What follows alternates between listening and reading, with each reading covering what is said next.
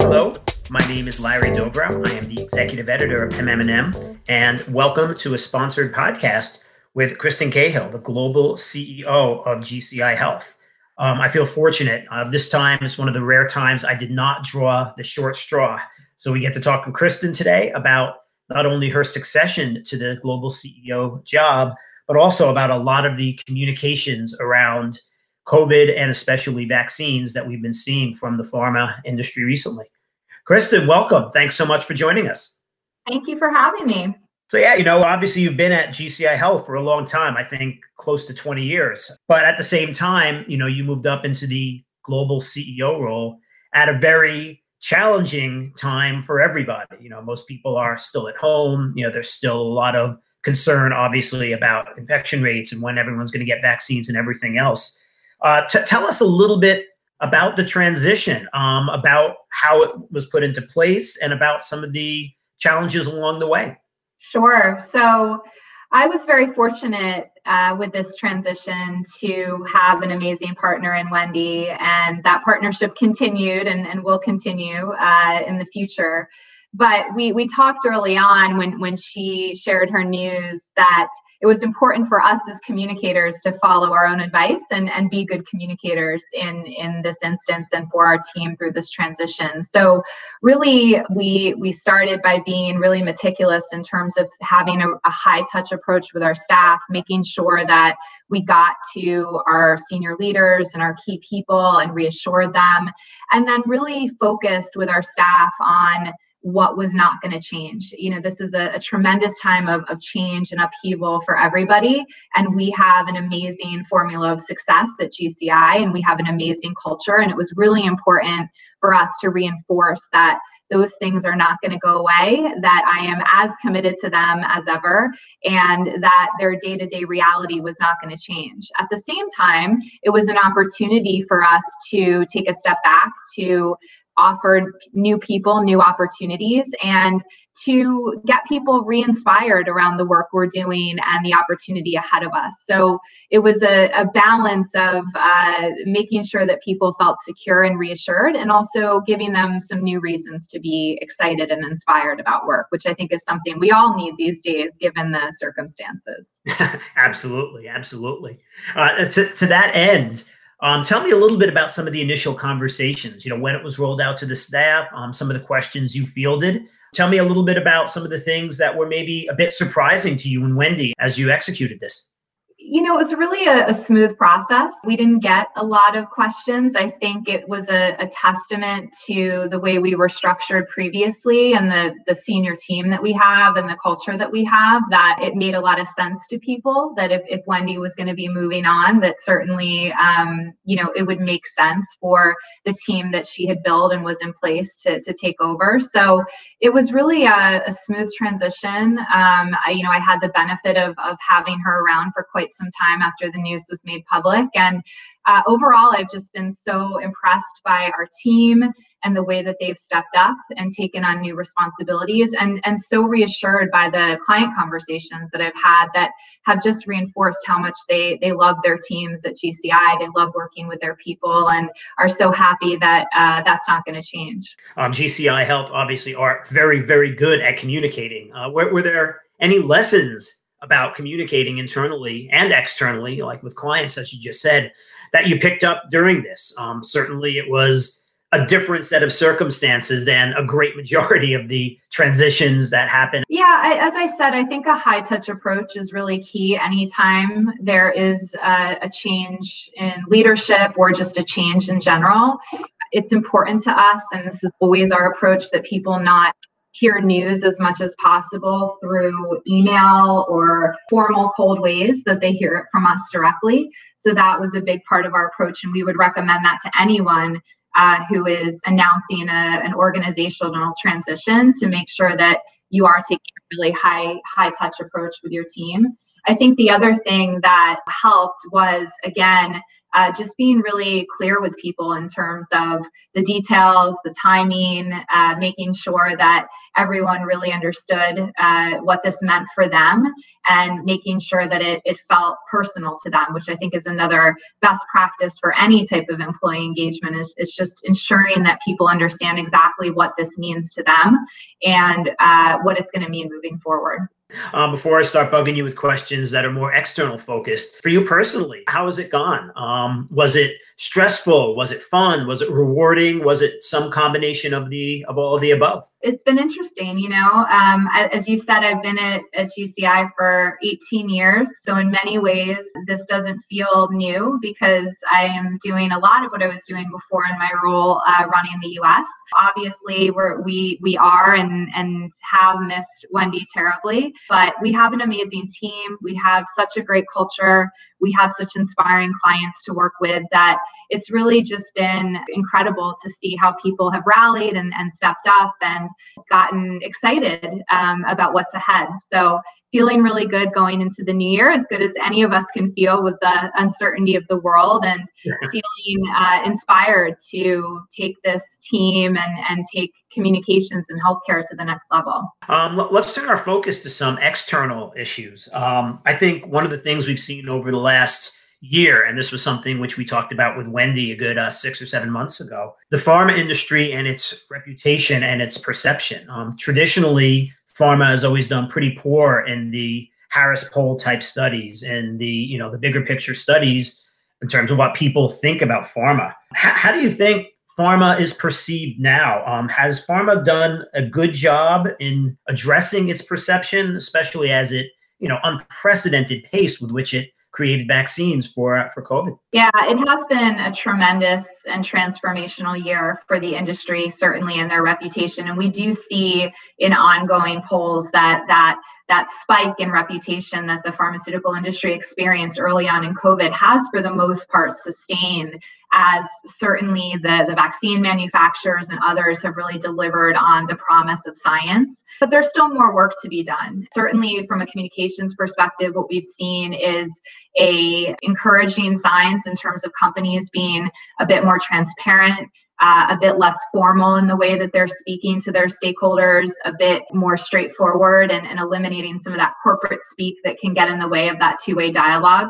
We've also seen industry put patients and other stakeholders at the center and really give them a seat at the table, which is really inspiring. And we've certainly seen a newfound appreciation and some exciting ways that people are educating stakeholders around the science. And uh, even the fact that industry has, has weighed in on you know some social important social justice topics and is using this as an opportunity to really commit to health equity and addressing health disparities all of that is going to help to uh, sustain, I think, the, the boost in reputation that industry has seen. But if we're really going to uh, sustain that over the long term, we need to continue to push uh, the boundaries of, of what we typically think of in terms of healthcare communications and stakeholder engagement. And I think there's some exciting opportunities to do that in the year ahead. Um, a couple of things that, of what you just said jumped out at me. and I agree with you 100%. I think there's kind of a newfound flexibility in some of the communications we've seen over the last you know six months eight months ten months. You know you addressed corporate speak you addressed making sure stakeholders are at the center. Um, how, how, challenging was it to i don't want to say prod pharma in that direction. Um, traditionally it's been an industry that's you know always been a little bit stodgy about communicating. T- tell me a little bit about that transition and how gci health as one of the most trusted counselors helped pharma get to where they are now? Yeah, I've been really pleasantly surprised among our clients and people I've spoken to in the industry how ready and willing the communications teams were to embrace a new way of communicating and a new way of engaging. Uh, I think for the most part, we've experienced a lot of excitement, interest, openness to harnessing this opportunity to really change the way that we do communicate and educate and inspire. So there there hasn't been a lot of resistance. I think uh, you know, like any major or organization or organizations, there's they're very matrix, they're very siloed, and so it, it's more helping our communications clients to make sure that um, the larger organization is really walking the walk when it comes to these things. But we've already seen tremendous commitments among the pharmaceutical industry to addressing health disparities, to changing the way they work, to being more transparent on their social platforms. So I feel really energized by, I think, overall the reception that we've received in, in counseling clients on how to, to take advantage of this transformation. To, the, to that point, addressing those health disparities, um, addressing health inequity, and I think we saw that very clearly and continue to see that very clearly um, since COVID uh, took over the country. This is almost a silly question to ask, but did pharma need to be prodded, or did pharma basically recognize this is a situation more or less without recent precedent? You know, this is our obligation as corporate citizens, as just people that are seeing their communities kind of being gutted and being hit really hard by this by this you know unthinkable set of circumstances. Yeah overall I, I, I think people really see and, and truly feel an obligation to to close some of the gaps that, that COVID has highlighted and exacerbated. I see a real enthusiasm for this type of work across the different pharmaceutical leaders in the space. The the question is how you know how do we actually make that reality? Um, I think what the the vac- COVID vaccine rollout has shown us is that innovation and science are incredible and amazing and needed, but they don't mean as much if they can't get to everybody. And we have to figure out a way to really solve for the access challenges that exist. And that's not just pharma's job, that's a, a job of government and uh, policymakers and other stakeholders to, to work with industry. But I have seen a real interest in collaboration, which is so important, and an acknowledgement among industry that no one group or no one organization can do this alone, and a realization that we're not all going to be healthy until everybody is healthy and i think it's that that spirit and that attitude that's really being embraced and now it comes down to fundamentally how do we get this innovation into the hands of people who need it most you know it's funny i'm one, one of the lines that you said i was nodding my head when you said it um it was something along the lines of you know, innovation in science they're incredible but it doesn't mean as much if it doesn't get to everybody. And I think that provides sort of a natural segue into talking a little bit about vaccine hesitancy, because I believe there are some people who almost aren't willing even to open their ears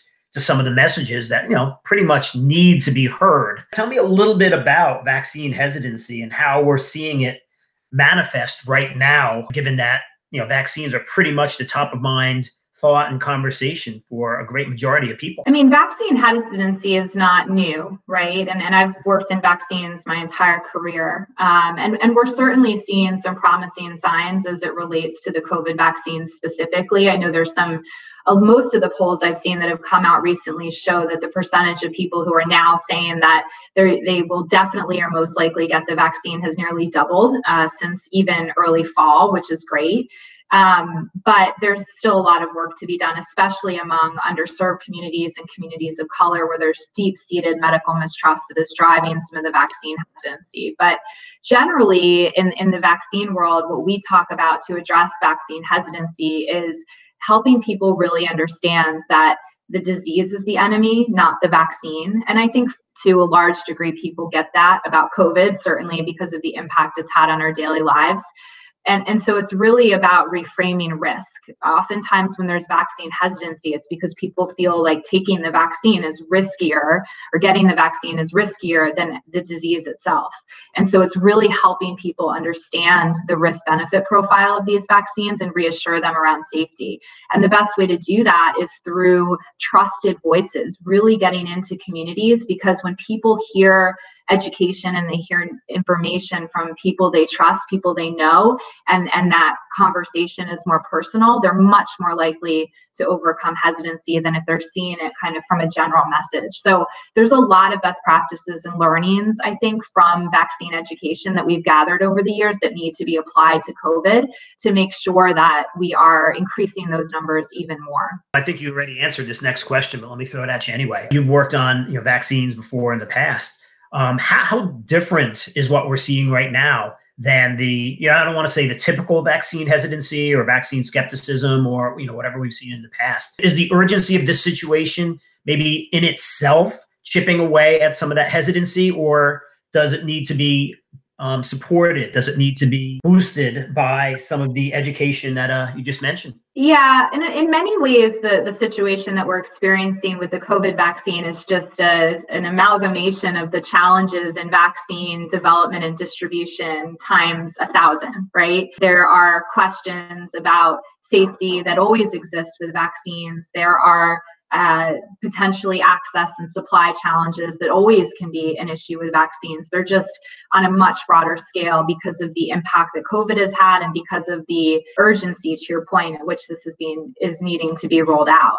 But what has been interesting to see from industry and what has been, I think, really heartening is really focusing people on what on the benefit that the vaccine is going to have. This this notion that uh, you see in the recent ads that have come out from industry, this return to normalcy, this return to intimacy, this ability to recapture these everyday beloved moments that we've missed out on, and framing the benefit of the vaccine not in technical terms or scientific terms or health terms, but really in life terms. And that is a very powerful way forward for us to continue to address hesitancy. What you've seen so far, um, ha- have we done this? Has the industry framed things in a way that is going to resonate, is going to make sense? Like, you know, I, I agree with what you said, one thousand percent. I mean, if somebody comes up to me with the argument like, you know what, you get ball games, you get live music back pretty quickly. You know, even as someone who's a full fledged believer in the science and a full fledged believer in the communications around the science, that's going to resonate much more. Um, ha- have the efforts that you've seen so far stressed that enough? I think it's a good start. I think what we need to do more of is ensure that we are taking a really grassroots approach and getting into communities, especially communities where uh, vaccine hesitancy is high with credible voices. Um, I think we're going to start to see more and more engagement of in, influencers and celebrities and community leaders and prominent people, which I will, I, I do think will help move the needle. I also think that we can push even further on helping people understand the science of vaccines. It's amazing to hear people in my day to day life now talking about RNA uh, interference, like this, this is a, a, concept that is, uh, you know, like a simple concept, and it's not. And it's a it's a new vaccine science, and uh, it's amazing to see people really want to understand the science. But to be to be able to do that even more. And I think as more and more vaccines are introduced, and some of them have different mechanisms of action and have different ways of working, be really important to increase that scientific understanding in a in a new way so that people can be really educated because that will ultimately help people to understand the risk benefit profile which we really need to do so i think we've had a good start but there's more much more work to be done obviously and of course with the access situation uh, we have to find a way to make this um, more equitable state to state. We have to find a way to help our underserved communities and, and older populations who may not have access to technology to even be able to sign up for the vaccine. We have to help, communications can play a big role in helping people understand the process. And I was heartened to see some of the, the elements of Biden's new plan because I think that that will start to address it. But there is obviously a lot more work to be done as it relates to helping people just understand how to simply get access to the vaccine. Um, I'd, I'd like to loop back to the access in a minute or two, but um, something you said over the course of that answer jumped out at me. Um, you know, educating the public on vaccine science. You know, what you said about you know people that are not trained scientists, not trained epidemiologists, talking about RNA and everything else. That is to me a great tribute on how we're doing so far. How can we ensure that we don't get that kind of, you know, eyes glazing over factor when we do talk about some of the scientific specifics. It's almost like the spoonful of sugar makes the medicine go down. Yeah, I think the principles of good scientific communication still apply here. Uh, making it bite sized and not overwhelming is incredibly helpful. Making sure that we are visualizing the science for people and, and not just using words, but using images because we are such a visual society right now. Uh, tapping into people who are relatable to deliver those scientific messages and really pushing ourselves to uh, think in uh, you know a layman's terms versus a scientist's terms. So all of those are still going to be helpful in, in terms of and even what you said, you know, with the metaphor, using anecdotes and metaphors and day-to-day concepts that can help to bring the science to life. All of those are going to be helpful. And I think we've all been moving so quickly uh, that there's still an opportunity to make that science even more approachable than it already is. Back to what you were saying a little bit about the access um, question. Um, some of the underserved and older populations that you referenced earlier, um, you know, there's a technological challenge, there's a communications challenge, um, there's a logistical challenge. You know, as we're seeing, you know, with the pace of shots being put into arms being a little below where everybody uh, thought it would be. Um, how do we start to hit those as well, and how how do we not overload people? Um, I mean, the the scale and the complexity of this is something that you know, if you sit down and you think about it, it's it's it's astounding. how, how, do we not overwhelm people with a lot of the information that they need to hear? I don't envy anybody who's in the vaccine distribution business. It's really, really hard. Uh, but the fact of the matter is, is that probably 20% of vulnerable, the most vulnerable populations for COVID don't have access to the internet to get online and book appointments. And that is not something that we're going to solve overnight. I, I've been amazed to hear so many friends and colleagues who are jumping in to help people uh, navigate that and address that. So we have to uh, make that support more systemic. It can't just be on the individual basis, but we have to find a way to um, support people who are most vulnerable to get them access to technology and access to information. But that's that's not easy, and that's why I was saying earlier that you know COVID nineteen has really spotlighted the disparities that already existed in our health systems.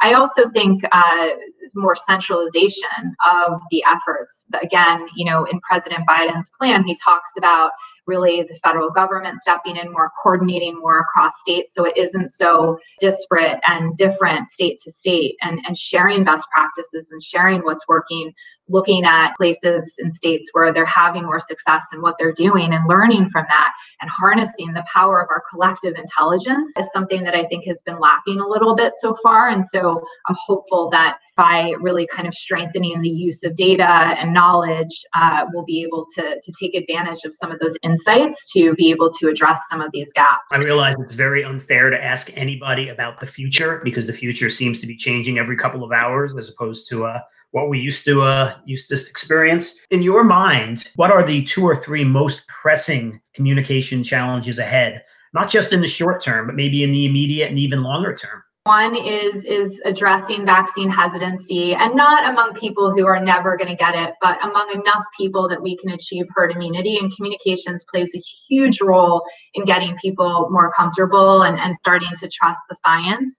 The second is helping people understand the science and embrace it and uh, use it to put the, the risk benefit of these vaccines into context.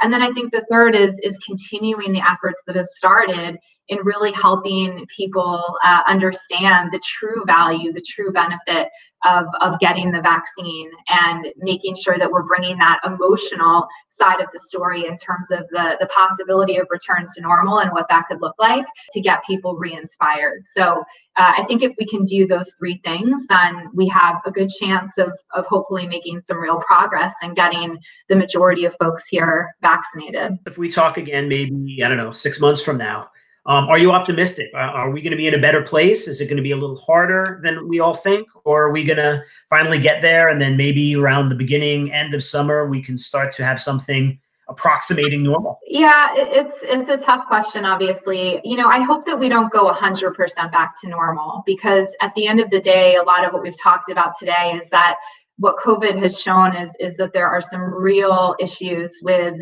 our health systems around the world, our, our public, the way we approach public health, the disparities that exist. So if we don't use this as an opportunity to really fundamentally close those gaps and address those inequities, then um, and we just go back to what it was before, we just go back to normal, then I think we failed as a as a society and, and as communicators. So my hope is that in six months, yes, we're we're inching back to um, more freedom and more health and um, less less burden on our health systems, but that we're also creating a, a new normal that is about really recognizing that we're all in this together. And if we can't make sure that everybody is is safe and everybody is healthy, then we can't really all feel that way. So uh, I guess that's my my hope for getting back to normal is that it's more of a, a new normal, uh, if you will. We're all in this together. Absolutely, that's the uh, that's what we need to uh, that's what we need to focus on. Yeah, Kristin, I can't thank you enough for joining us here today. This was a great education for me, and uh, we're looking forward to talking again soon. Um, you know, that conversation about six months from now. Let's have that. Hopefully, we'll be at least uh, maybe in person together. yeah. Thank you again for your time today, and for the MM&M podcast. This is Larry Dobrow. Many thanks for listening, and check back in soon. Take care. Thanks.